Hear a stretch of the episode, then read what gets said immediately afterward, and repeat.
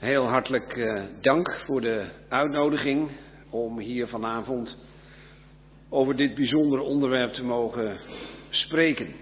En we hebben al flink gezongen.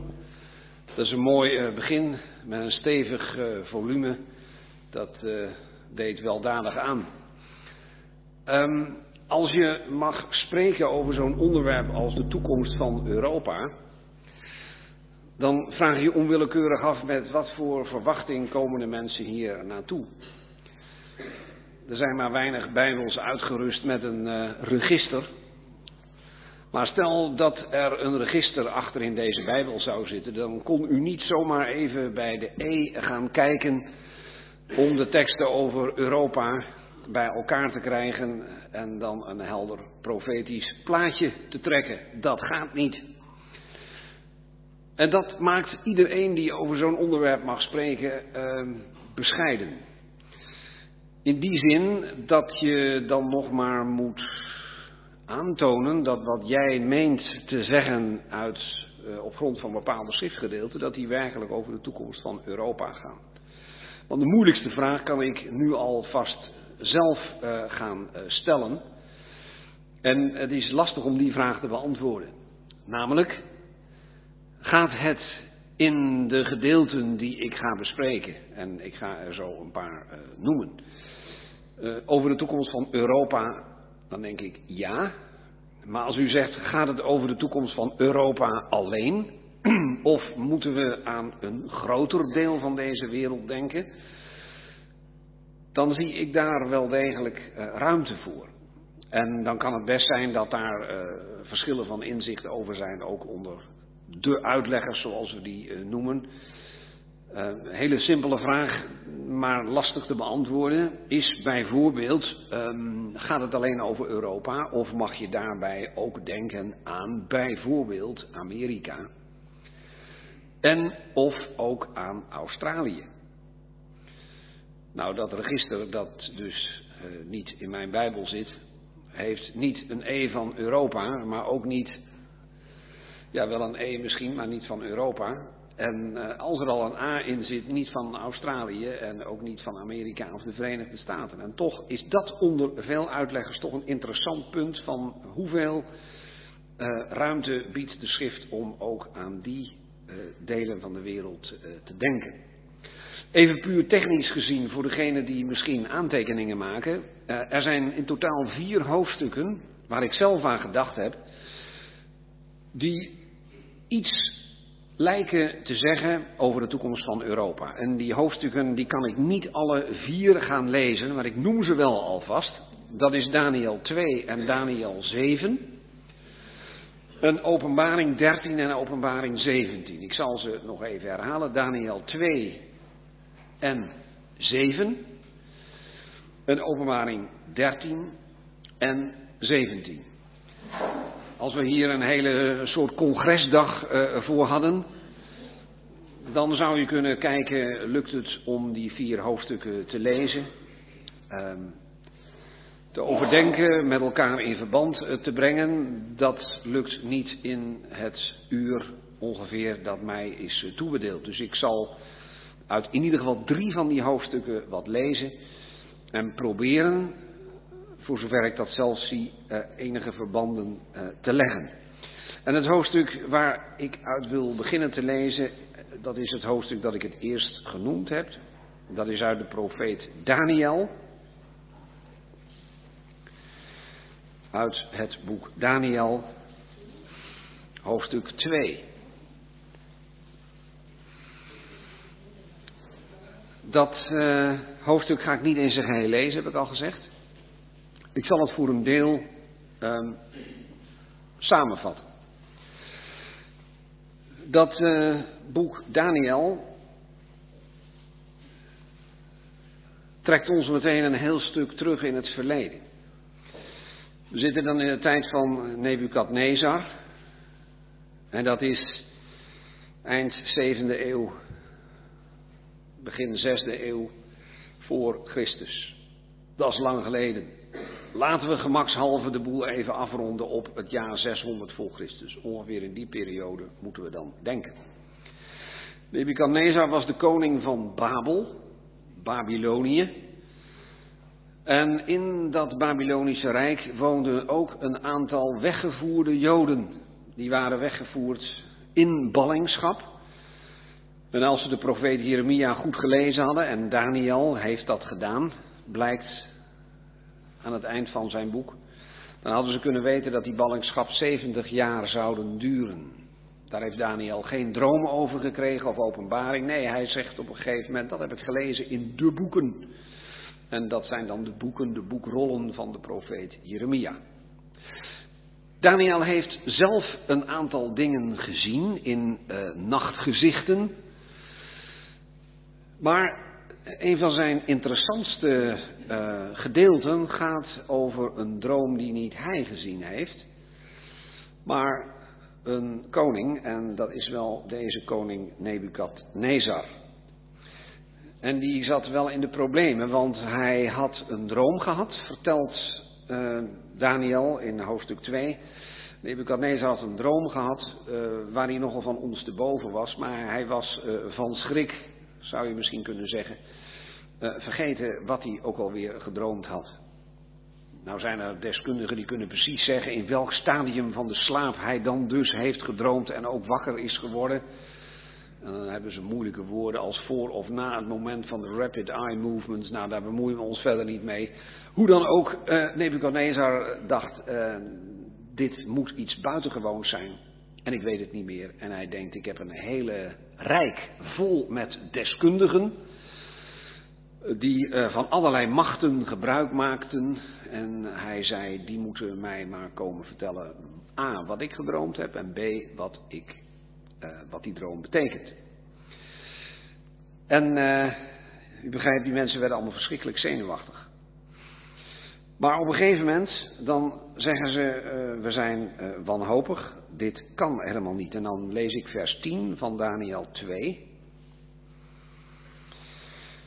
De Galdeën, dat zijn dus de mensen in Babylonië, die specialisten, de Galdeën, gaven de koning ten antwoord: Er is geen mens op de aardbodem die er door de koning gevraagde zal kunnen te kennen geven. Maar dat geldt voor mij ook. Er is geen mens op aarde die u even kan gaan vertellen wat de toekomst, de profetische afwikkeling is van de, alles wat in Europa gaat gebeuren. Daarvoor moeten we naar een andere bron.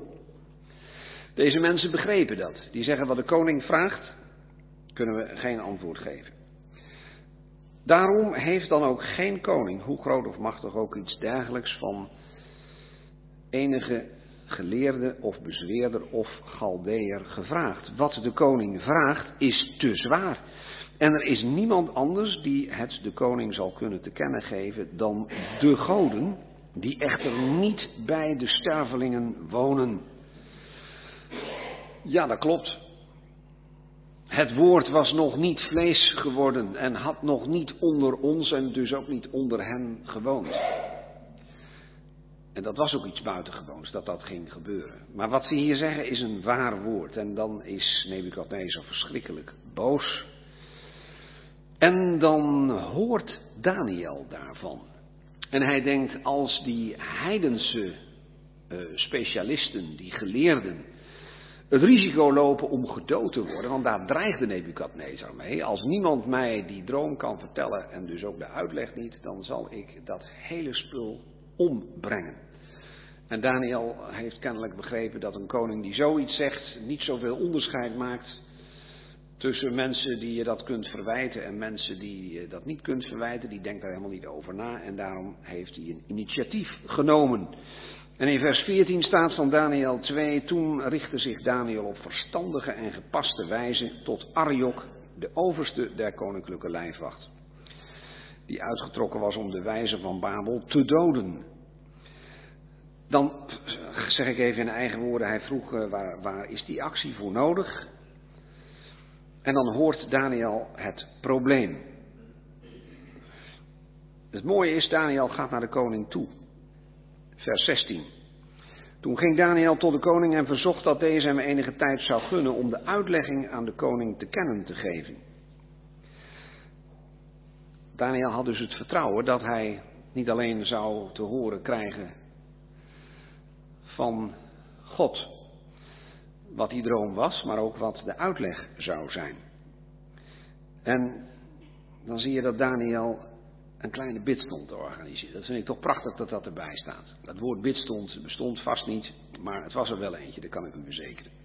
Vers 17, daarop ging Daniel naar zijn huis en maakte zijn metgezellen Hanania, Misael en Azaria de zaak bekend. En zei dat zij barmhartigheid moesten afsmeken van de God des hemels, betreffende deze verborgenheid.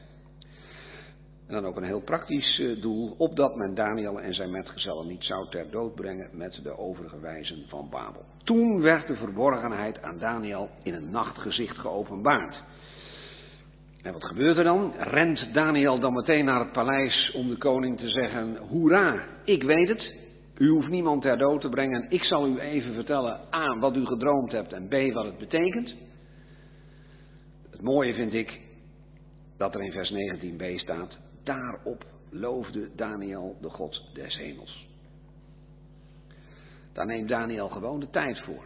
Hij denkt niet, dit is een panieksituatie, we moeten zo snel mogelijk handelen en het paleis inlichten. Daniel loofde de God des hemels. Er staat zelfs bij wat hij gezegd heeft. En dat is zo mooi, dat, daar wil ik gewoon even tijd voor nemen om daarna te kijken. Vers 20, Daniel hief aan en zei, geprezen zij de naam van God van eeuwigheid tot eeuwigheid. Want hem behoort de wijsheid en de kracht. Hij toch verandert tijden en stonden. Hij zet koningen af en stelt koningen aan. Hij verleent wijsheid aan wijzen en kennis aan hen die inzicht hebben. Hij openbaart ondoorgrondelijke en verborgen dingen. Hij weet wat in het duister is en het licht woont bij hem. U, o God, mijn vaderen, roem, loof en roem ik, omdat gij mij wijsheid en kracht verleend hebt. En mij thans hebt bekendgemaakt wat wij, hij en zijn medebidders, van u gesmeekt hebben. Daar gij ons immers de zaak des konings hebt bekendgemaakt. Is dat niet prachtig? Hier zie je gelijk wat Daniel zelf geleerd heeft van die droom.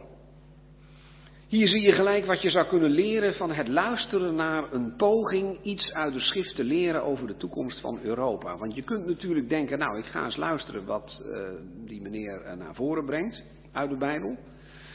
En uh, dan weet ik misschien een beetje meer dan toen ik dit zaaltje betrad. Nou, dat laatste is mooi, als dat zo is, maar als dat het enige is, is dat vreselijk jammer.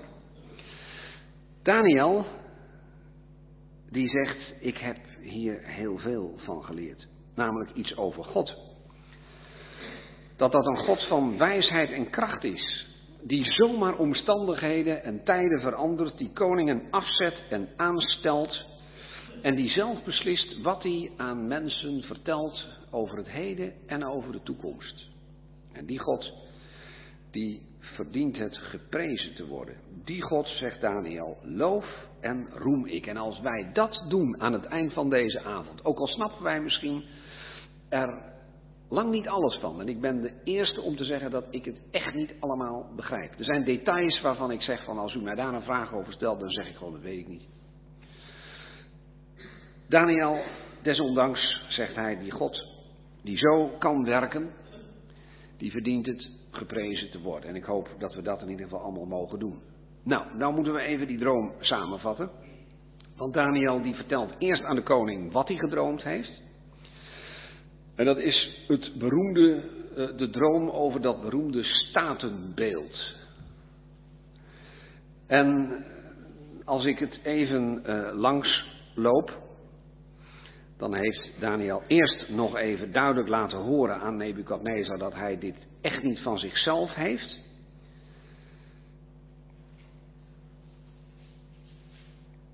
En hij praat nog even over de omstandigheden waarin die droom kwam. En wat ik wel bijzonder vind en waar ik nog even op wil wijzen, is dat hij van tevoren ook zegt uh, welk doel die droom voor Nebukadnezar zelf heeft. In vers 29 staat, bij u, o koning, rezen terwijl gij op uw legersteden laagt, simpel gezegd toen u op bed lag, gedachten op over wat er na deze geschieden zou. Daar moet u even over nadenken. Waar lag koning Nebukadnezar over te malen in zijn bed, te draaien en te woelen over zijn toekomst en de toekomst van zijn rijk. En dat interesseerde iedere koning. Gaat mijn rijk over op mijn lijfelijke zoon? En zo ja, hoe lang bestaat mijn rijk nog? Komen er vijanden? Iedere koning was geïnteresseerd in de toekomst van zijn rijk en hij kon net zo ver vooruitkijken als wij, namelijk nog geen uurtje. Er zijn koningen die hebben over de toekomst van hun rijk buitengewoon hoogmoedige dingen gezegd. Tussen 1940 en 1945 was ook dit deel van de wereld in de macht van iemand die riep dat zijn rijk duizend jaar zou duren. De stakker. Nebuchadnezzar die wist in ieder geval nog uh, dat dat iets was om je best zorgen over te maken en hij had geen idee. En dan staat er, terwijl u dat allemaal aan het uitdenken was, heeft hij u bekendgemaakt wat er geschieden zal, vers 30. Mij nu is deze verborgenheid geopenbaard, niet door een wijsheid die ik zou bezitten boven alle levenden, maar opdat de uitlegging de koning bekend zou worden gemaakt en dat gij de gedachten van uw hart zou kennen. Nou, dat laatste is niet zo'n makkelijk zinnetje. Um, de gedachten van uw hart zou kennen. Nou, op zich is dat niet zo slecht om je dat eens af te vragen. Wat denk ik nou eigenlijk? Waar draaien mijn gedachten om me heen? Sta ik in het middelpunt? Gaat het om mijn belangen? Of zijn die gedachten van mijn hart zo dat ik me afvraag wat God wil, wat Hij voor toekomst geeft en wat Hij ons aan verantwoordelijkheden geeft? En zo is het ook wanneer we iets leren over details van die toekomst, wat doen we daarmee? Is het alleen maar iets waarvan we denken, zoals ik net al zei, dit wist ik eerst niet en nu wel, mooi? Of brengt het ons tot bijvoorbeeld, zoals Petrus het zegt, een meer toegewijde wandel? Daar dan dit alles vergaat, schrijft Petrus in zijn tweede bedrief. Hoe behoort u dan te zijn in heilige wandel en godsvrucht. En dat is dan nog maar één uitspraak die je daarover kunt doen. Dan gaat Daniel hem vertellen wat hij gedroomd heeft. Hij heeft een beeld gezien met een hoofd van goud, borst en armen van zilver, staat er in vers 32. Een buik en lendenen van koper en zijn benen van ijzer en de voeten van ijzer en leem. En dat beeld wordt ondersteboven gekegeld door een steen die van een berg komt afrollen en de hele aarde vervult. En dan gaat Daniel uitleggen dat dat niet alleen maar vier metalen zijn die je normaal niet zo snel bij elkaar vindt, maar dat het inderdaad bovenaan begint.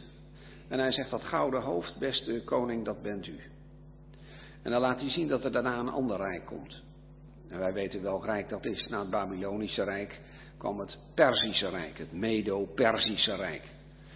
En we weten, daarna kwam het Griekse rijk. En daarna kwam het Romeinse rijk. En dat vierde rijk, dat is wat ons interesseert in verband met de toekomst van Europa. En daarom ga ik nu kijken naar de uitleg die Daniel geeft. Um, hij begint, zoals gezegd, bij het begin u bent dat gouden hoofd. En dan gaat hij naar het koper en het ijzer. En dan zegt hij in vers 40, Daniel 2, vers 40, en een vierde koninkrijk zal hard zijn als ijzer, juist zoals ijzer alles verbrijzelt en vermorzelt, en gelijk ijzer dat vergruizelt, zal dit die allen verbrijzelen en vergruizelen. En dat ge de voeten en de tenen gezien hebt, deels van pottenbakkersleem en deels van ijzer, betekent dat dit, dit geheel dus, een verdeeld koninkrijk zal wezen.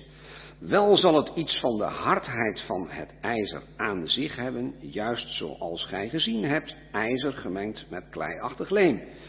En de tenen der voeten deels van ijzer en deels van leem. Ten dele zal dat koninkrijk hard zijn en ten dele zal het broos zijn. Dat gij gezien hebt ijzer gemengd met kleiachtig leem betekent ze zullen zich door huwelijksgemeenschap vermengen, maar met elkaar geen samenhangend geheel vormen, zoals ijzer zich niet vermengt met leem. Maar In de dagen van die koningen zal de God des hemels een koninkrijk oprichten dat in eeuwigheid niet zal te gronden gaan en waarvan de heerschappij op geen ander volk meer zal overgaan. Het zal al die koninkrijken verbrijzelen en daaraan een einde maken, maar zelf zal het bestaan in eeuwigheid. Dat vierde rijk, gewoon in historische volgorde, dat wisten de mensen in de oudheid ook, is het Romeinse Rijk. En toen in het jaar 410 Rome werd ingenomen door Germaanse volken, waren de christenen in dat rijk panisch.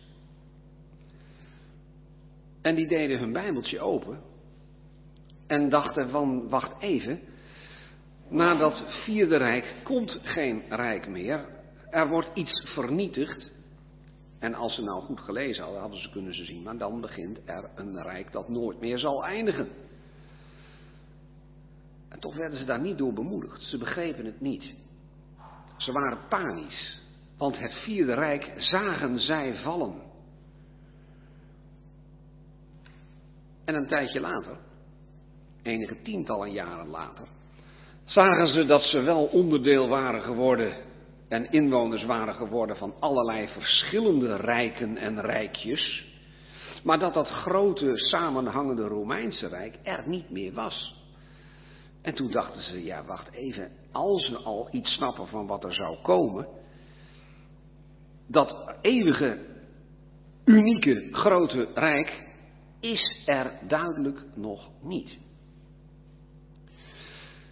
En daaruit zou je kunnen afleiden dat dat vierde rijk hier weliswaar een hele belangrijke fase meemaakt in zijn geschiedenis, maar nog niet aan zijn einde is. En dat wij nu de tijd meemaken van misschien niet eens de benen, maar in ieder geval van de tenen en de voeten van dat rijk. En daar heb ik straks het Nieuwe Testament voor nodig om te laten zien dat ik de schrift op dit punt beslist niet laat buikspreken. Want als je alleen Daniel 2 hebt, en als je andere delen van de schrift buiten beschouwing laat, dan kun je diezelfde paniek krijgen als de christenen aan het begin van de vijfde eeuw in het jaar 410. Die echt dachten dat ze hun Bijbeltje een beetje kenden. En die het idee hadden van er moet iets kapot gemaakt worden en er moet iets nieuws komen en we zien het niet. We gaan naar hoofdstuk 7. Daniel 7. Dan is er inmiddels een andere koning en dan krijgt Daniel zelf een gezicht. Waar weer het getal 4 een rol in speelt. We hadden eerst het zogenaamde statenbeeld, waar je achtereenvolgend ziet een Babylonisch rijk, een Persisch rijk, een Grieks rijk en een Romeins rijk, waarvan dat Romeinse rijk een stadium zal kennen van een eenheid, dan van een tweeheid. Nou, in de late oudheid had je een Oost- en een West-Romeinse rijk. Het West-Romeinse rijk viel in 476 uiteindelijk definitief. En het Oost-Romeinse rijk in 1453. Maar ook daarna kwam duidelijk niet het Godsrijk. Maar de tijd van de tien tenen moest toen nog komen. En die is misschien nog steeds toekomstig, maar ik denk dat we daar wel heel dichtbij zitten. Maar je vindt in de schrift nooit het hele verhaal in één keer. Ook de Heer Jezus heeft dat een keer gezegd in het Evangelie naar Marcus. Hij zegt het principe van uh, volgens welk God werkt is eerst de halm, dan de aar, dan het volle koren in de aar. En de Bijbel is niet een dogmatisch handboek dat ons via dat niet bestaande alfabetische register meteen op één plek brengt waar alles bij elkaar staat. Nee, ik kreeg van mijn opa ooit op mijn vijftiende verjaardag een Grieks Nieuw Testament. En hij had vooraan een tekst uit Jezaja geschreven. Zoek na in het boek des Heren en leest. En dat is belangrijk. Er staat niet, doe je Bijbel open en lees, dat is ook heel goed. Maar je moet ook nazoeken. Ik vind lang niet altijd meteen wat ik zoek. En ik heb ook niet altijd een concordantie onder de hand bereikt. En dan ga ik soms zoeken. En al zoekend raak ik soms op drift, al lezend. En lees ik dingen die ik ongelooflijk interessant vind. En dan ben ik soms vergeten wat ik ook alweer aan het opzoeken was. Oh nee, denk ik, ik was iets aan het opzoeken. Van het opzoeken leer je ook een hoop. Verbanden leggen. Daniel kreeg dus, en dat wil ik zeggen, en ook wij, Daniel kreeg niet alles in één klap te horen. En ook hij kreeg niet het hele verhaal.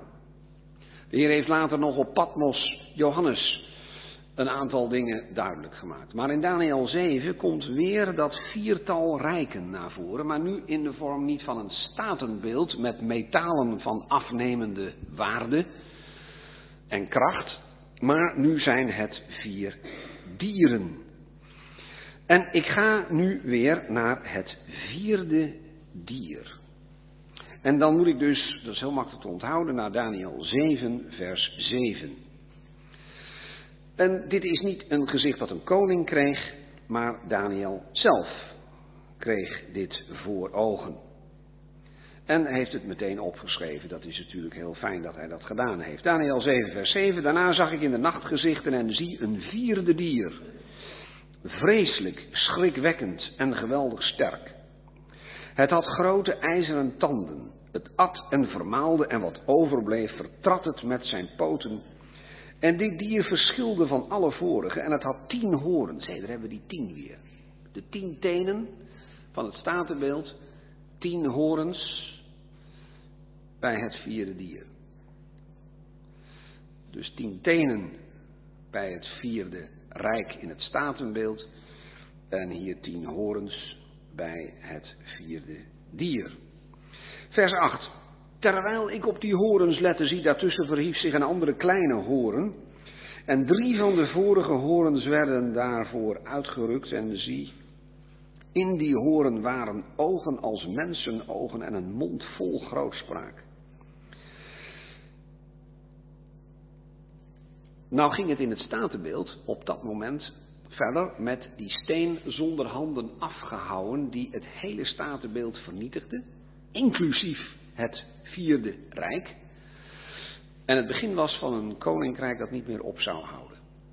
Misschien heeft Daniel daarover nagedacht. Misschien heeft hij wel gebeden van Heer, hoe moet ik me dat nou voorstellen? Wat gaat er nou gebeuren? Nou, hoe het ook zij, of hij dat nou gedaan heeft of niet, God handelt volgens zijn principe eerst de halm, dan de aar, dan het volle koren in de aar. En hij gaat nu verder en laat hem weer een beetje meer zien. Didactisch zeer verantwoord. Je moet als docent ook niet beginnen met het laatste hoofdstuk van het leerboek. Dat is vragen om uh, brokken. Dat zou je soms graag willen, dat je denkt dat is veel leuker. Nee, keurig bij het begin beginnen. En netjes op volgorde de zaak behandelen. Nou, Daniel krijgt hier, al dan niet gevraagd door hem, inzicht in de wijze waarop het vierde rijk zal worden opgevolgd door dat eeuwige koninkrijk. Vers 9. Terwijl ik bleef toekijken werden tronen opgesteld. En een oude vandaag zette zich neer, zijn kleed was wit als sneeuw, zijn hoofdhaar blank als wol. Zijn troon bestond uit vuurvlammen, de raderen daarvan uit laaiend vuur. En een stroom van vuur welde op en vloeide voor hem uit. Duizendmaal duizenden dienden hem en tienduizendmaal tienduizenden stonden voor hem. De vier scharen zetten zich neer en de boeken werden geopend. Er wordt dus duidelijk recht gesproken. Dat lazen we nog niet in hoofdstuk 2. Toen keek ik toe vanwege het geluid der grote woorden, vers 11, terwijl de horen sprak. Die, die horen, die, die zulke hooghartige dingen zei. En terwijl ik bleef toekeken, werd het dier gedood. Het lichaam werd vernietigd en prijsgegeven de brand van het vuur. Ook aan de overige dieren werd de heerschappij ontnomen en hun werd een levensduur gegeven tot tijd en wijle. Ik bleef toekijken in de nachtgezichten. En zie met de wolken des hemels kwam iemand gelijk een mensenzoon. En hij begaf zich tot de oude van dagen en men leidde hem voor deze. En nou krijgen we iets prachtigs te horen. En hem werd heerschappij gegeven. En eer en koninklijke macht. En alle volken, naties en talen dienden hem. En dat is niet gebeurd in 476, toen het West-Romeinse Rijk viel. Dat is niet gebeurd in 1453, toen het Oost-Romeinse Rijk viel. Wat je in beide gevallen kreeg is wat moderne historici noemen desintegratie. De boel ging volledig uit elkaar en verkruimelde. En af en toe krijg je wel wat restauratiepogingen van mensen die probeerden weer grote machtsblokken te vestigen. Maar een machtsblok zo groot dat de totale gebieden die bestreken werden door die rijken die opeenvolgend hadden plaatsgevonden, is er niet meer geweest. Maar er komt dus een tijd, hoe dan ook na de volledige val van het vierde rijk, dat er recht gesproken gaat worden over iemand die buitengewoon hoogmoedig spreekt. En dat die persoon heerschappij krijgt en koninklijke macht en dat alle volken aan hem onderworpen zullen zijn. Die persoon wordt genoemd de mensenzoon en degene die die macht geeft is de oude van dagen. De oude van dagen lijkt mij, dat kan niemand anders zijn dan God zelf. De eeuwige God. Van eeuwigheid tot eeuwigheid zijt gij God. Staat meen ik in de oude jaarspsalm 90. En die mensenzoon, tja, wie is die zoon des mensen? Is de vraag die men stelde toen de Heer Jezus op aarde was. Wij weten wie dat was. Dat is dat woord dat vlees geworden is. Dat onder ons gewoond heeft. En die de heerlijkheid liet zien van zijn vader. Een heerlijkheid had hij als van een enig geborene die bij zijn vader vandaan komt. Want zo moet u dat van lezen. Dat is het scheidingspartikeltje. een enig geborene die bij zijn vader vandaan komt en zijn heerlijkheid vertoont. Dat is die zoon des mensen die zal regeren. Er zit dus al een stuk uitleg in hier, hebben we wel gemerkt. Um, Daniel is hier flink van ondersteboven. He, want er wordt namelijk inderdaad nog gezegd in de tweede helft van vers 14: Zijn heerschappij is een eeuwige heerschappij die niet zal vergaan en zijn koningschap is één dat onverderfelijk is. Nou, zo'n koningschap is nog nooit hier op aarde uitgeoefend. Hebben we net al vastgesteld. En Daniel is ondersteboven. Er staan twee dingen. Vers 15, eerst staat er dat zijn geest, die was ontroerd in zijn binnenste. En de gezichten die mij voor de ogen waren gekomen, ontstelden mij. Eh, even tussendoor, in hoofdstuk 8 ziet hij weer een heel bijzonder uh, visioen. Dat laat ik vanavond er even buiten. Maar als hij dat gezien heeft, dan denkt Daniel niet van, nou, weer een uh, paar gezichten even goed vastleggen voor het nageslacht. Dan is hoofdstuk 8 ook meteen klaar. Nee, in vers 27 staat, en ik, Daniel, was uitgeput en was enige dagen ziek. Daarna stond ik op en verrichtte de dienst bij de koning en ik was verbijsterd over het gezicht, maar niemand merkte het. Nou, als het goed is, zijn ook wij geraakt als we ons met het profetisch woord bezighouden. Ik heb het altijd machtig interessant gevonden. En ik ken dat gevaar, dat je je meer bezighoudt met wat is de betekenis van de kleine hoorn in hoofdstuk X en wat is de betekenis van de kleine hoorn in hoofdstuk Y. Want ik kan u verzekeren, er is nog een hoofdstuk van Daniel waar ook een kleine hoorn voorkomt en dat is een andere dan hier. Nou, de moeite waard om dat allemaal uit te zoeken en te kijken hoe je dat kunt onderbouwen. Maar ik weet gewoon, je kunt dat doen puur verstandelijk. Dat is gewoon zo. En dan kun je op een gegeven moment denken, nou dat heb ik nou toch maar mooi voor elkaar gekregen dat ik daar een beetje zicht op heb. Ik zou het nog kunnen uitleggen aan een ander ook. Nou, dat is jammer. En daarom vind ik het zo mooi dat in zo'n boek als Daniel niet gewoon klinisch staat wat er gaat gebeuren, maar dat we ook zien hoe het Daniel gepakt heeft. Hoe die ondersteboven was, hoe die ontsteld was, geroerd was, zelfs er ziek van was. Dat kunnen we natuurlijk niet nabootsen, maar we kunnen onszelf wel de vraag stellen: wat doet het mij als ik dit lees? En dan herinner ik nog een keer aan die woorden van Petrus, dat het helemaal niet zo verkeerd zou zijn als we ons afvragen: als ik nou weet dat het daar naartoe gaat, wat betekent dat voor nu? Hoe zou dat ook mijn wandel, mijn, de manier waarop ik in het leven sta, kunnen beïnvloeden? Het mooie is dat uh, Daniel ook af en toe nieuwsgierig werd naar meer. En dat zie je in vers uh, 19. Toen wilde ik de ware zin weten van het vierde dier. Vindt u dat niet mooi? Hij had ook kunnen denken, nou, ik heb uh, wat van het vierde dier gezien. Dat is weer een beetje meer dan uh, wat ik van het vierde rijk mocht zien in hoofdstuk 2. Ben benieuwd wat er nog meer komt. Nee, hij dacht er ook over na. En hij wou specifiek de zin weten van het vierde dier, dat van die alle verschilde, vers 19 verder, dat buitengewoon vreselijk was met zijn ijzeren tanden en zijn koperen klauwen, dat at en vermaalde en wat overbleef met zijn poren, poten vertrad. En, wat wilde hij nog meer weten, van de tien horens welke op zijn kop waren. En van die andere die zich verhief, die kleine hoorn waar ik het net over had, en waarvoor er drie uitvielen, terwijl deze hoorn met ogen en een mond vol grootspraak er groter uitzag dan de andere.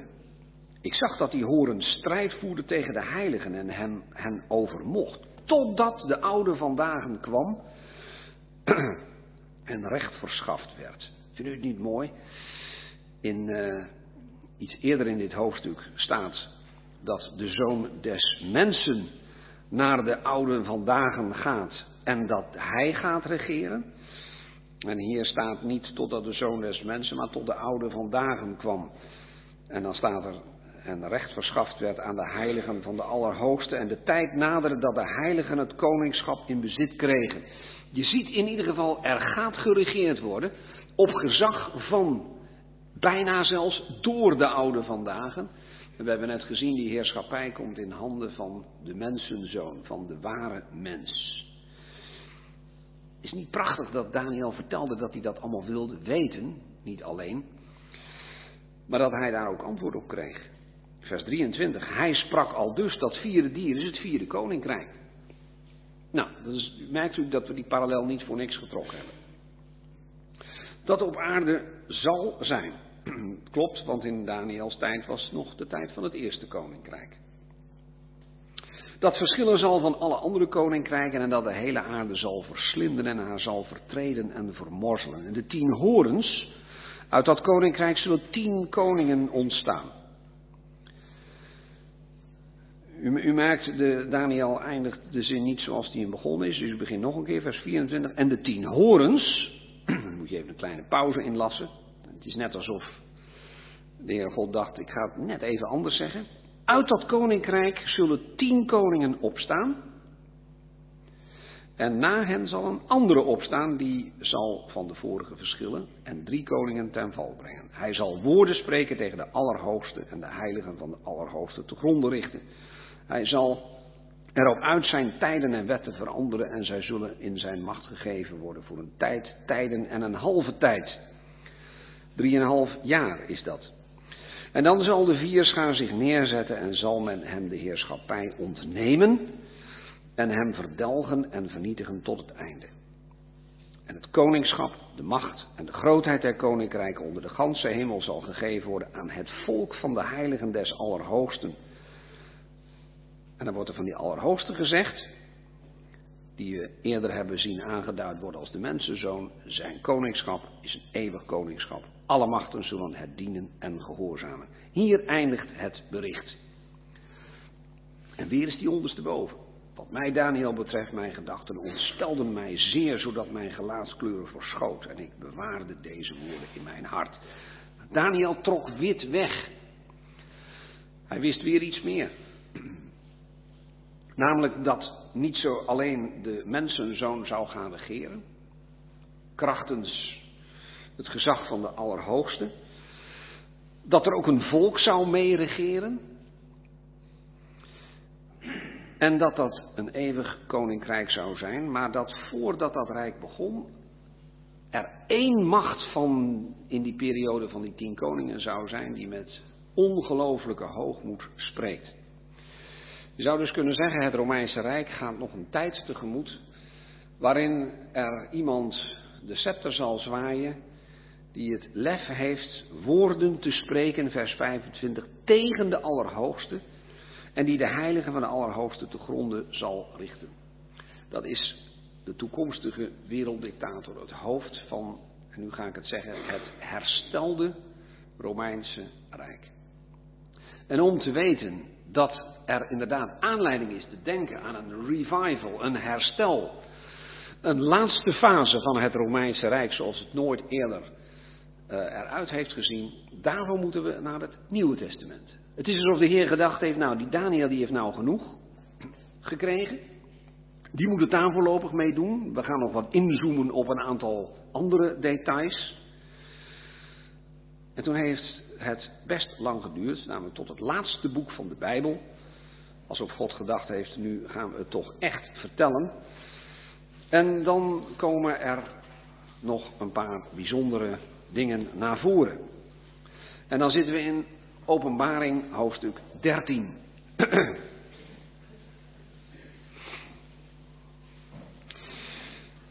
In Openbaring 13 is sprake van twee beesten.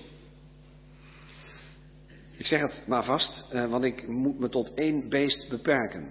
Het volgende beest komt bij een volgende lezing aan bod. Namelijk als het ook een keer gaat over de toekomst van Israël. Volgens mij is dat zelfs de volgende keer.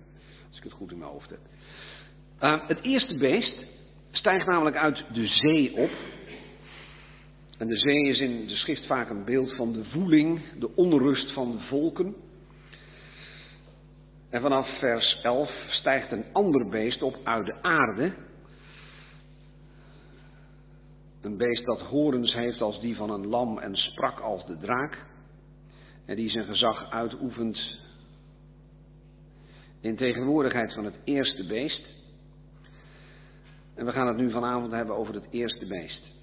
Want het tweede beest, zeg ik nu alvast, is denk ik het hoofd, de valse Messias van Israël in de toekomst, de antichrist.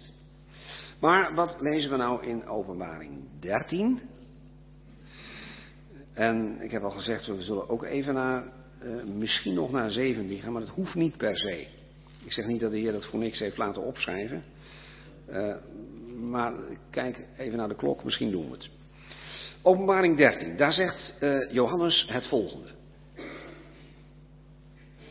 Overigens, waarom heeft Johannes dit allemaal opgeschreven? Waarom heeft Johannes nog dat hele boek Openbaring geschreven, dat volgens sommigen de verkeerde naam draagt? Want bij een openbaring en een onthulling, dan denk je van, ah, wacht eens even, nou weet ik het. Maar er zijn ook mensen die lezen het en die zeggen, ja, dan weet ik eigenlijk nog niks. Die vinden dat dat boek eigenlijk verborgenheid had moeten heten. Nou komt in het boek Openbaring een hele slechte mevrouw voor. En die heeft inderdaad, inderdaad op haar voorhoofd de naam verborgenheid staan en dat is niet zo best. Maar het heeft zijn naam volkomen terecht en ik, ik wil het toch even lezen. Het is zo mooi om te zien waarom we dit boek hebben. En wie het eigenlijk aan ons vertelt allemaal. Openbaring 1 bekijken we eerst even. Geeft u mij dat u even terug moet bladeren. Openbaring 1, vers 1. Openbaring van Jezus Christus. Die God hem heeft gegeven. Om zijn slaven te tonen wat spoedig moet gebeuren. En hij heeft die door zijn engel gezonden en aan zijn slaaf Johannes te kennen gegeven. Deze heeft het woord van God betuigd en het getuigenis van Jezus Christus, alles wat hij heeft gezien. Gelukkig hij die leest. En zij die de woorden van de profetie horen en die bewaren wat daarin geschreven staat, want de tijd is nabij. Nou, je kunt natuurlijk je afvragen, jongen, jongen, een hele keten van God via de Heer Jezus uh, naar Johannes, naar die slaven, dat is vers 1 en 2. Maar ik wil even naar vers 3. Als dit een boek was dat eigenlijk verborgenheid zou moeten heten, zouden we daar dan gelukkig van worden als we het lazen? Zouden we daar blij van worden? Ik niet. En ik heb die tekst wel eens voorgehouden aan jongeren die zeiden: dat is toch wel een heel erg moeilijk boek. Niet dat ze er dan zoveel in gelezen hadden, maar goed, sommigen geven het ook al heel snel op. Maar ik vind het zo mooi dat Johannes juist om die gedachte te voorkomen, en hij ging er uiteraard vanuit dat men keurig aan het begin van zijn boek zou beginnen, dat hij juist zegt, gelukkige hij die leest. Je mag ook vertalen voorleest, want het Griekse woord voor lezen en voorlezen is hetzelfde. Eigenlijk is het letterlijk herkennen. Vind je dat niet grappig? Een Griek dacht, als je leest, wat doe je dan? Dan ben je aan het herkennen. Wij herkennen tekentjes en lettertjes. Terwijl een Romein, als die ging lezen, die dacht, als ik lees, dan verzamel ik iets. Het Latijnse woord voor lezen, leger, betekent verzamelen. Ik verzamel lettertjes en woorden. En een Griek zei, nee, ik herken ze. Nou, dat kan het even niet helpen dat ik dat er even bij vertel. Maar iemand die voorleest, doet dat dus ook, want men las sowieso hardop. Is niet zo gek. Als alles in hoofdletters staat en de spatie nog niet is uitgevonden. Dat is een hele bijzondere uitvinding geweest. Je zou zeggen dat is wel raar, een uitvinding van een stukje niks. Maar laten we blij zijn dat wij de spatie kennen. Maar voor de Grieken, zoals de geleerden het zo mooi zeggen, was het woord nog niet een visuele eenheid. Oftewel, men mikte de hele mikmak achter elkaar zonder spatie in hoofdletters. Nou, als je zo'n tekstje moet lezen, ik verzeker u, je gaat vanzelf het zachtjes misschien, maar wel hoorbaar voor jezelf uh, lezen. En goed, ik word er gelukkig van, maar u ook. Als ik het zelf lees en ook als ik het voorlees. En in onze tijd is er verschil. Tussen lezen en voorlezen in de tijd van de Grieken was dat er niet. Maar Johannes zegt, als je dit boek leest, dan word je gelukkig. En degene die het horen voorlezen, zij die de woorden van de profetie horen, dat kan zijn horen voorlezen, maar ook gewoon als we luisteren naar Gods stem hierin. Het was immers zijn boodschap. Dan horen we, dan luisteren we naar de woorden van de profetie. En wat zou het dan fijn zijn als we die profetie ook zien als een norm voor ons. Niet dat er nou letterlijk in de profetie staat wat we moeten doen, maar dat we wel denken, wacht eens even, dit zijn woorden van iemand die gezag uitoefent nu en straks en die ik ook het gezag voor mijn leven nu wil geven. Ik zie in het boek Openbaring hoe God denkt, hoe hij handelt, hoe hij reageert maar ook hoeveel liefde en genade hij wil betonen en in wie hij dat doet. Dan zeg ik het woord van God, ook het profetisch woord, is normatief. Het is goed om te bewaren, om vast te houden, ook als norm voor ons leven wat daarin geschreven staat, want de tijd is nabij. Nou, als Johannes dat al zei, zo rond het jaar 90, hoe nabij is die tijd dan wel voor ons in 2019? Maar Johannes wist ook dat hij over de toekomst schreef. Gaan we nu even kijken nog naar hoofdstuk 13. Naar dat bijzondere beest dat Johannes zag opstijgen uit de Volkerenzee. En ja, dan merk je wel dat je meteen een klik, een link hebt met het boek Daniel. Want wat staat er in Openbaring 13, vers 1? Ik zag uit de zee een beest opstijgen dat tien horens en zeven koppen had. En op zijn horens tien diademen en op zijn koppen namen van lastering. En het beest dat ik zag was aan een luipaard gelijk. Zijn poten waren als die van een beer, zijn muil als de muil van een leeuw. En de draak, die wordt in hoofdstuk 12 beschreven, dat is de Satan, gaf hem zijn macht en zijn troon en groot gezag. En nou komt het. En ik zag een van zijn koppen als tot de dood geslagen. En zijn dodelijke wond werd genezen. En de hele aarde ging met verbazing het beest achterna. En ze aanbaden de draak, de duivel dus, omdat hij het gezag aan het beest had gegeven. En zij aanbaden het beest en zeiden, wie is aan het beest gelijk en wie kan de oorlog tegenvoeren? En hem werd een mond gegeven die grote dingen en lasteringen sprak. Daar hebben we de kleine hoorn. Uit het vorige hoofdstuk, die groter werd dan de rest. En hem werd gezag gegeven om te handelen 42 maanden. Daar hebben we die tijd, tijden en een halve tijd. Oftewel, er zal een periode zijn in de toekomst van 3,5 jaar, vlak voordat de Heer Jezus zal verschijnen als de mensenzoon en zijn eeuwig koninkrijk gaat oprichten.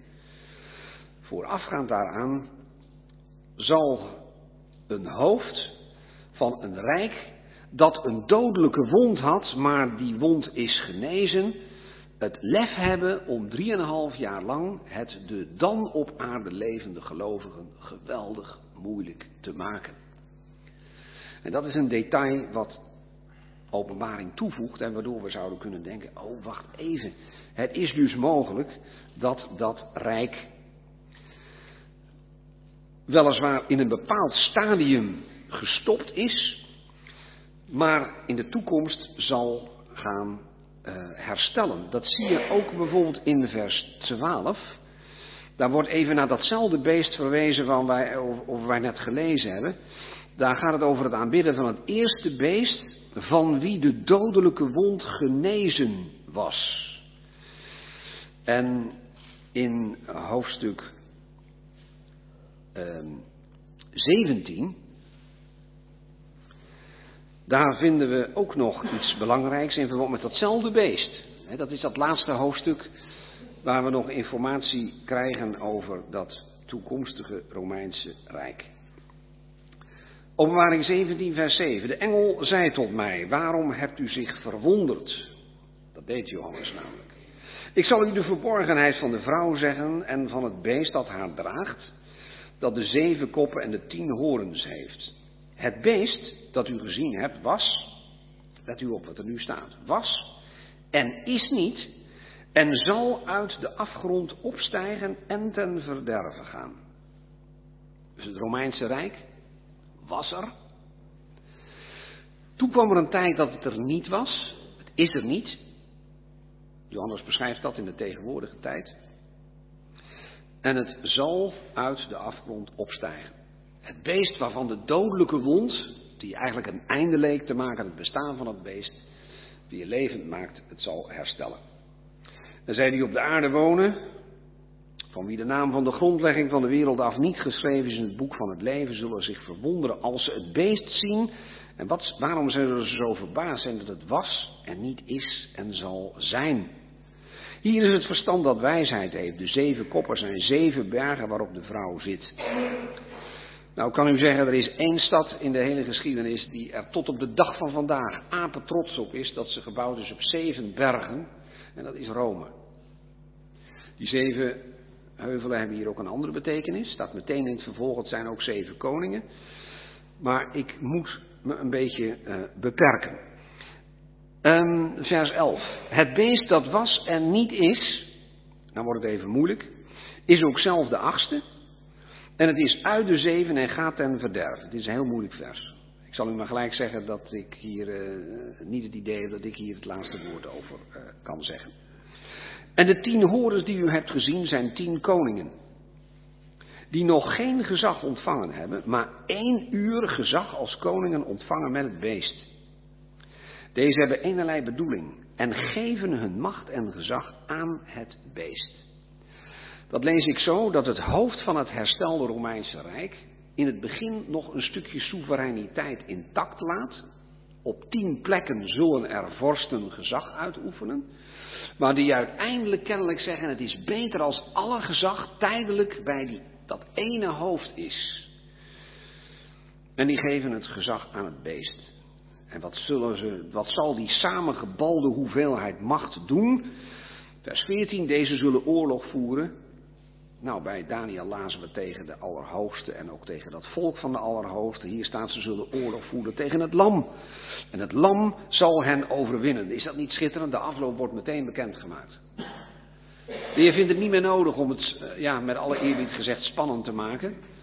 En die strijd te gaan beschrijven.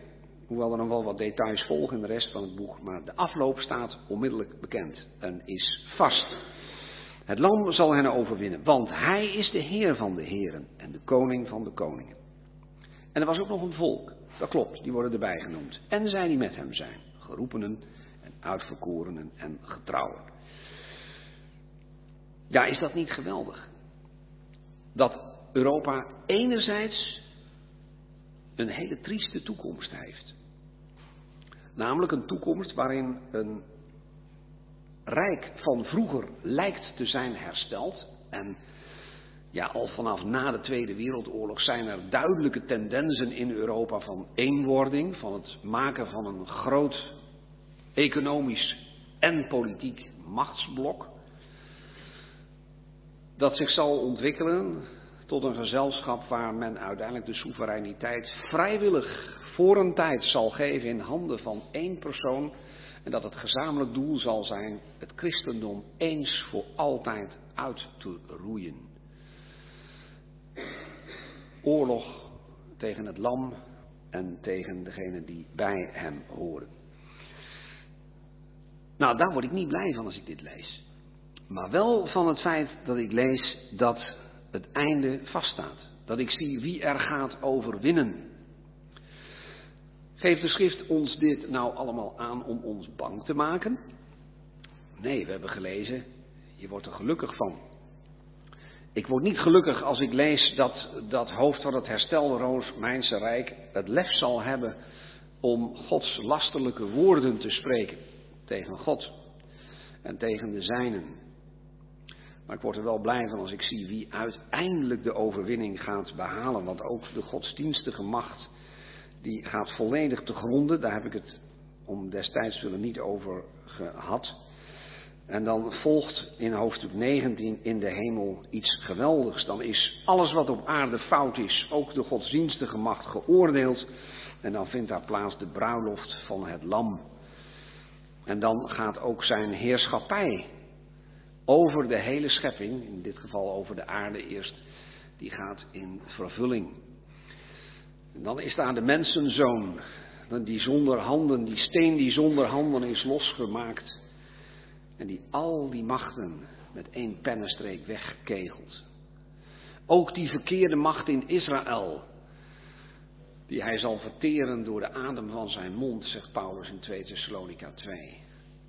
En dan zullen het beest en de valse profeet, zonder te sterven, levend terechtkomen in de poel van vuur.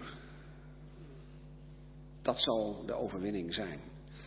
En als wij nu misschien wel eens een keer de neiging hebben te denken, nou dit is eigenlijk niet zo'n hele erge zonde die ik nou doe. Als ik wil weten hoe God over de zonde denkt, dan denk ik vaak aan twee dingen. Aan het kruis van Golgotha. Want ook voor één zonde zou de Heer Jezus hebben moeten lijden om die uit te delgen. Dat kon hij niet met een machtswoord. Hij kon wel met een machtswoord scheppen. Psalm 33, hij, hij sprak en het was er, hij gebood en het stond er. Maar de herschepping kon niet met een machtswoord uit de hemel. Daarvoor moest God mens worden. En sterven aan het kruis. En op het kruis, als hij daar verlaten is in die drie uren, dan zie ik hoe God over de zonde denkt. Maar ik zie ook hoe God over de zonde denkt als ik zie hoe God uiteindelijk afrekent met de boze machten en mensen die het lef hebben in de toekomst zich tegen hem op te zetten. En dan mag ik zo aan iedereen vragen hier in wie herkennen wij ons? In die mensen die hier worden genoemd in hoofdstuk uh, eh, 17, die getrouwen, die geroepenen, uitverkorenen en getrouwen, die het lam willen volgen waar hij ook heen gaat. Dat is eigenlijk een andere categorie, maar u begrijpt, dat pas ik nu hierop toe. We willen toch niet geassocieerd worden met die machten die de Heer uiteindelijk volkomen rechtvaardig zal vernietigen. Want wij leven nog in de tijd dat God dat niet wil doen. Het gaat wel komen, maar hij wil nu nog genade bewijzen. En laten zien, ik ben mens geworden. Ik heb willen lijden voor de zonden. En de Heer Jezus, van hem wordt gezegd in 1 Petrus 3, dat hij, de rechtvaardige, geleden heeft voor de onrechtvaardigen, opdat hij ons tot God zou brengen. Tot die God van liefde, die het kwaad moet oordelen, maar die het geoordeeld heeft op Golgotha in de persoon van de Heer Jezus. Die mogen wij nu al volgen. En dan zien we waar het met de wereld naartoe gaat. En zoals gezegd, daar word je niet vrolijk van. Daar mag je best eens een keer beroerd van zijn of wit van wegtrekken. Maar zoals gezegd, Petrus zegt, het zou ons ook moeten uitdrijven tot een heilige wandel. Bewust ons richten op Hem die de overwinning behaalt. En misschien ook denken aan de toekomst van mensen om ons heen die die verwachting niet hebben. Die de Heer Jezus niet kennen. Wat zou het verschrikkelijk zijn als in dat gezelschap van dat hoofd van het herstelde Romeinse Rijk mensen mee optrekken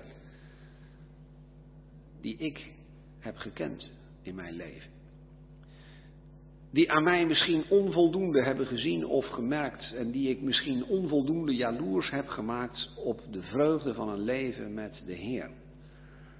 Ik weet wel, het is hun eigen verantwoordelijkheid aan de ene kant en God roept en trekt aan de andere kant, maar hij gaat niet om ons heen.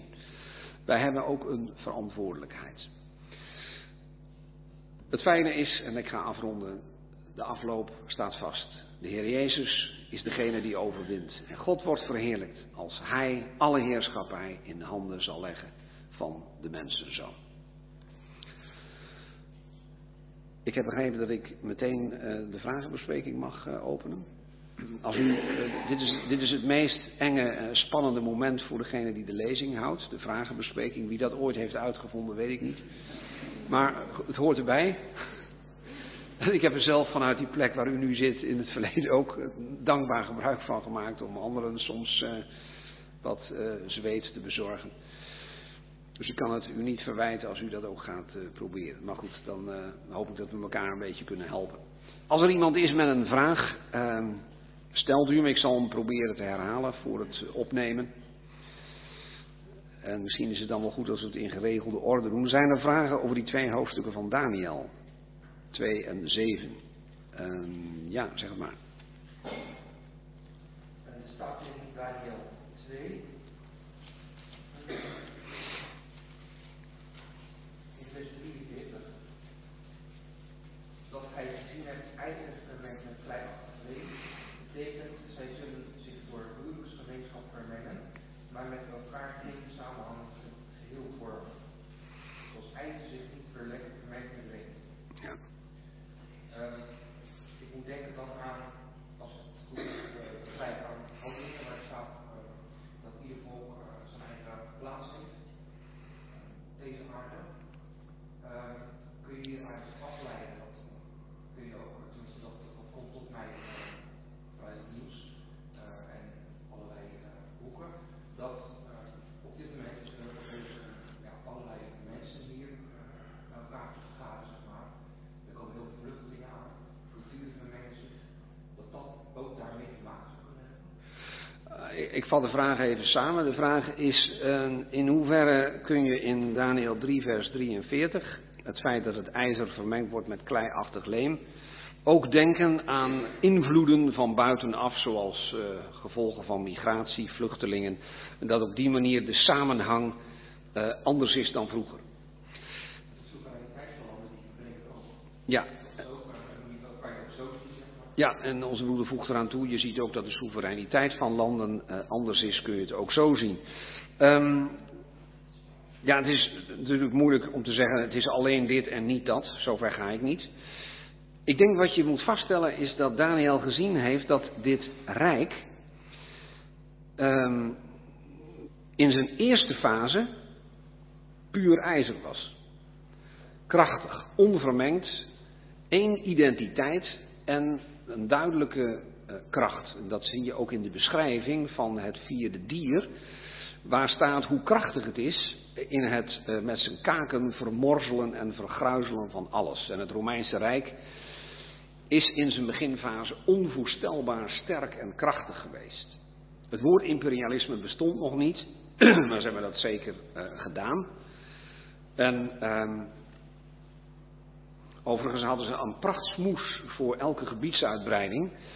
Uh, stel je voor dat je toen al een uh, nieuwsrubriek op de televisie zou hebben gehad. En uh, er zou een vraag zijn gesteld om te verantwoorden waarom er weer een gebied was bijgebracht. Dan zou men in die tijd met een zeer onschuldig gezicht zeggen: ja, dat is puur zelfverdediging. En als ze dan zeiden van ja, maar dat gebied heeft u toch helemaal niet aangevallen. Ja, maar wacht eens even, als wij dat niet doen, gaat dat wel gebeuren. Als je vrede wilt, bereid de oorlog voor. Dat was de lijfspreuk van de Romeinen. En uit pure zelfverdediging hebben ze het hele Middellandse zeegebied in handen gekregen. West- en Oost-Europa. en dat werd centraal geregeerd door uh, de keizer in Rome. Uh, over het hele rijk verdeeld lagen de troepen. Die werden verschoven als het ergens onrustig werd. Er werd een perfecte administratie van bijgehouden. Het Romeinse staatsrecht is nog steeds een van de knapste rechtsstelsels die men uh, bedacht heeft. En uh, ik bewonder ze daarom. Ik heb voor mijn vak me daar veel in moeten verdiepen, maar dan zeg ik dat is toch wel ongelooflijk knap wat daar gebeurd is. De militaire en politieke en organisatorische prestatie die daar geleverd is, is ongelooflijk. Maar wat zie je als het Romeinse Rijk gevallen is? Ik heb het woord desintegratie al gebruikt. Um, je ziet een versplintering van de politieke macht, die men af en toe probeert te herstellen. Soms letterlijk, bijvoorbeeld de Habsburgers, om eens een beroemde uh, familie te noemen uit de Europese geschiedenis, die deden letterlijk aan huwelijkspolitiek. In de oudheid werd er ook wel eens een verdrag bekrachtigd met een huwelijk. Dan werd er een arm, of een arm, dan werd er een meisje dat er ook niet om gevraagd had, even bij de kleine lettertjes betrokken. En uh, moest het arme kind trouwen met de oudste zoon van de koning die eerst nog de vijand was. Dus in die zin kun je letterlijk aan huwelijksgemeenschap denken. Je kunt ook denken aan iets wat helemaal geen samenhang en cohesie geeft, wat kunstmatig bedacht wordt. Dan kun je denken aan allerlei verdragen, uh, regelingen. Uh, en inderdaad heeft ook migratie volgens sommigen, in ieder geval bij de val van het West-Romeinse Rijk, een enorme rol gespeeld. Want er waren op een gegeven moment praktisch gezien veel te weinig soldaten, waardoor het Romeinse Rijk wel vergeleken wordt met een appel met een schil. Als je een keer door die schil heen was, had je een praktisch onbeschermd binnenland. Dus gebrek aan militaire kracht zorgde ervoor dat er machten van buiten makkelijk invloed konden krijgen, die soms zelfs een deal sloten. Wij zullen dit deel van uw rijk beschermen, als u ons in ieder geval niet verjaagt. En daar was vaak geen politieke kracht meer voor. En zo had men de barbaren, zoals de Romeinen ze noemden, als het ware al binnenboord. Dus het is een ontwikkeling in de zin van steeds minder centraal gezag. Ik denk dat je dat moet vasthouden. En dat kan in allerlei tijden een verschillende achtergrond hebben. Uh, in onze tijd zie je ook de, het gebrek aan besluitvaardigheid in de Europese Unie. Misschien mogen we wel blij zijn dat daar nog niet één centraal gezag is dat alles regelt, maar het gaat wel die kant uit, omdat men ziet dat zolang men het blijft doen zoals het nu gaat, als ik dat, stel je voor dat ik een ongelovige was en ik zou er zo tegen aankijken, zou ik zeggen, dat is ook vragen om moeilijkheden. Iedereen toetert zijn partijtje mee, en dan toetert de een het hardst en dan de ander. En het is een, leu, hoe zeg je dat, een reus op lemen voeten. Dat komt natuurlijk hier vandaan. En die voeten zijn van ijzer en leem. Oftewel, enerzijds iets wat herinnert aan de oude kracht. En aan de andere kant iets wat de cohesie tegengaat. En wij zijn denk ik nog niet in het stadium van de tien tenen. En als we het wel zijn, zijn we nog niet in het stadium dat de tien tenen nu al hun macht in handen van een centrale figuur geven. Ik denk zelf dat we tegen de tijd dat dat echt gaat gebeuren, maar dan moet u even op de derde lezing wachten, dat de gemeente dan is uh, opgenomen, dat wij dat in ieder geval niet hier op aarde zullen meemaken. Wat zegt u? Ja, volledig met u eens. Is er nog een vraag?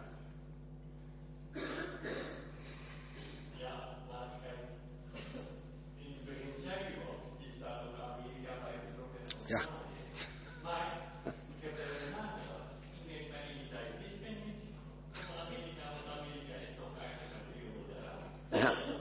Ja, dat is interessant. Er zijn allerlei manieren om uh, Amerika en Australië en zo buiten de deur te houden. Dat, dat, dat, zou je dit kunnen zeggen.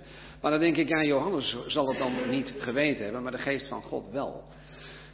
En er zijn dus uitleggers, en ik neig ertoe uh, er op zijn minst met interesse kennis van te nemen, die zeggen, ja maar wacht eens even, als we ons even tot Amerika beperken.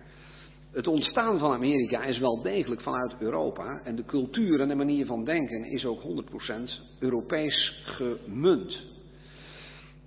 Natuurlijk had een man als Daniel en een man als Johannes als je die zou vragen een, uh, een kaart te tekenen van de gebieden waar ze het over hadden, ja, dan, dan kon Daniel op dat moment hooguit denken aan de grenzen van het Babylonische Rijk dat hij kende. En iemand als Johannes wist, er is inmiddels een Romeins Rijk. En de Romeinen wisten ook best wel dat de wereld groter was dan hun rijk, maar alles wat daarbuiten was, ja, daar kon niet veel voorstellen. Dat idee hadden ze, dat was eigenlijk onbelangrijk. Maar wij leven in een wereld waar juist vanuit Europa er enorm veel ontwikkelingen wereldwijd tot stand zijn gebracht. Oftewel, eh, veel historici zeggen dat we dat misschien een beetje te veel zeggen en te Europa-centrisch denken. Uh, dan zeg ik ja, dat risico is er. Uh, en Amerika denkt in veel opzichten anders dan Europa, maar wat het ontstaan betreft komt het hier vandaan. Wat de hoeveelheid godsdiensten betreft, de dominantie van het christendom, ook in zijn verwaterde vorm, heeft daar eenzelfde, een vergelijkbare in ieder geval ontwikkeling doorgemaakt als hier. Dus uitleggers die dat aspect erin mee betrekken, zeggen de profetische aarde zou best wel eens groter kunnen zijn dan exact het grondgebied van het oude Romeinse Rijk, hoewel Johannes wel verbaasd was dat het rijk dat er eerst was, er een tijd niet is en er weer zal zijn. Maar of dat helemaal exact volgens dezelfde grenzen zal zijn als vroeger, er is niemand die dat met 100% zekerheid kan zeggen. Maar voordat uh, die dingen allemaal gebeuren, zijn er ook nog grote dingen in Europa gebeuren. Wat? Dat er toch nog veel ontdekkingen komen in Europa. Want tot nooit is de kerk zo bloeiend geweest in Europa, christelijke gemeenten geworden, als na de Tweede Wereldoorlog.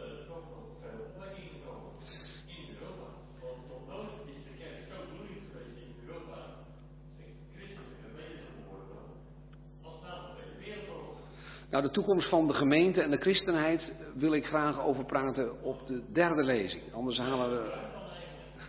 nou, dus, in de Bijbel mag je rustig heen en weer bladeren, dat is niet erg. Maar als ik het hier doe, dan geef ik misschien oppervlakkige, geïmproviseerde antwoorden en dat is denk ik niet zo goed. Dus ik heb me nu beperkt tot Daniel en Openbaring. En die, uh, die laten volgens mij niet veel opwekking uh, zien op dit uh, gebied. Maar in ieder geval, als ik me vergis, dan kunt u mij corrigeren bij de derde lezing.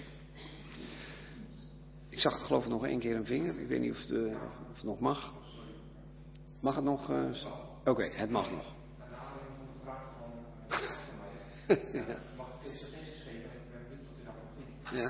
Um, je ziet uh, het verband van de NAVO en daar hoor je onder andere ook uh, de Staten bij. Dus de Staten zijn wel, uh, zeg maar, vrij duidelijk, zijn, hebben duidelijk zeg maar, een sterk verband met. dat is één. En twee, de Romeinse Rijk bestond niet alleen uit wat wij noemen, nu noemen Europa, maar is een veel groter gebied. Dus het is ook toch niet gek om wellicht te denken aan ja, Nou, het was niet zo heel veel. Laat ik het zo zeggen. Um, het huidige Turkije viel wel onder het Romeinse Rijk. En Noord-Afrika ook. En uh, soms zie je dat er um, vrijhandelszones in het Middellandse zeegebied worden gesloten. die wel precies vatten, vallen binnen uh, de Middellandse Zee, die de Romeinen onze zee noemden. En dat zijn weer aanwijzingen dat het wellicht wat groter is. En um, toen Turkije een tijd lang kandidaat lid was voor de Europese Unie, heb ik zelf een tijd gedacht, nou het zal me niks verbazen als dat toch erbij gaat horen.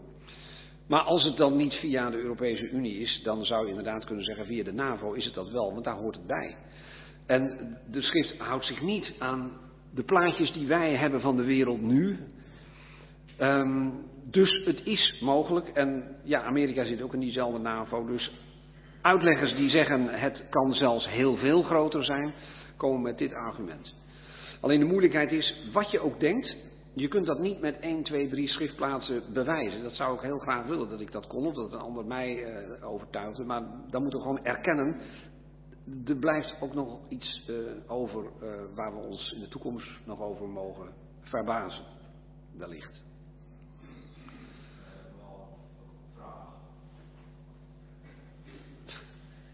Ja, het mag, heb ik uh, begrepen. Dat heeft zo ook over van onderwezen over het Romeinse Rijk, Europa, Ja. de katholieke kerk, Rome, nog wat bijgehouden, dat het ja, inderdaad zo gebeurt. Maar ik heb in openbaring 18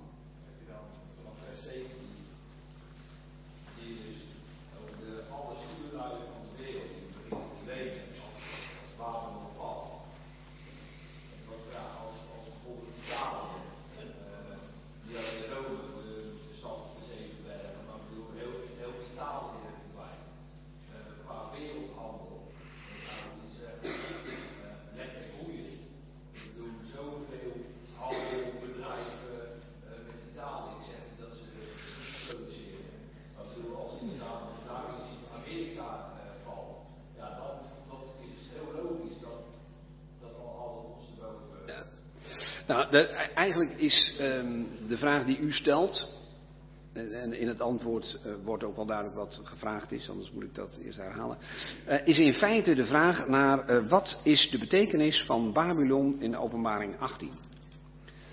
En, en dat is op zich, heb ik daar best wel een idee over.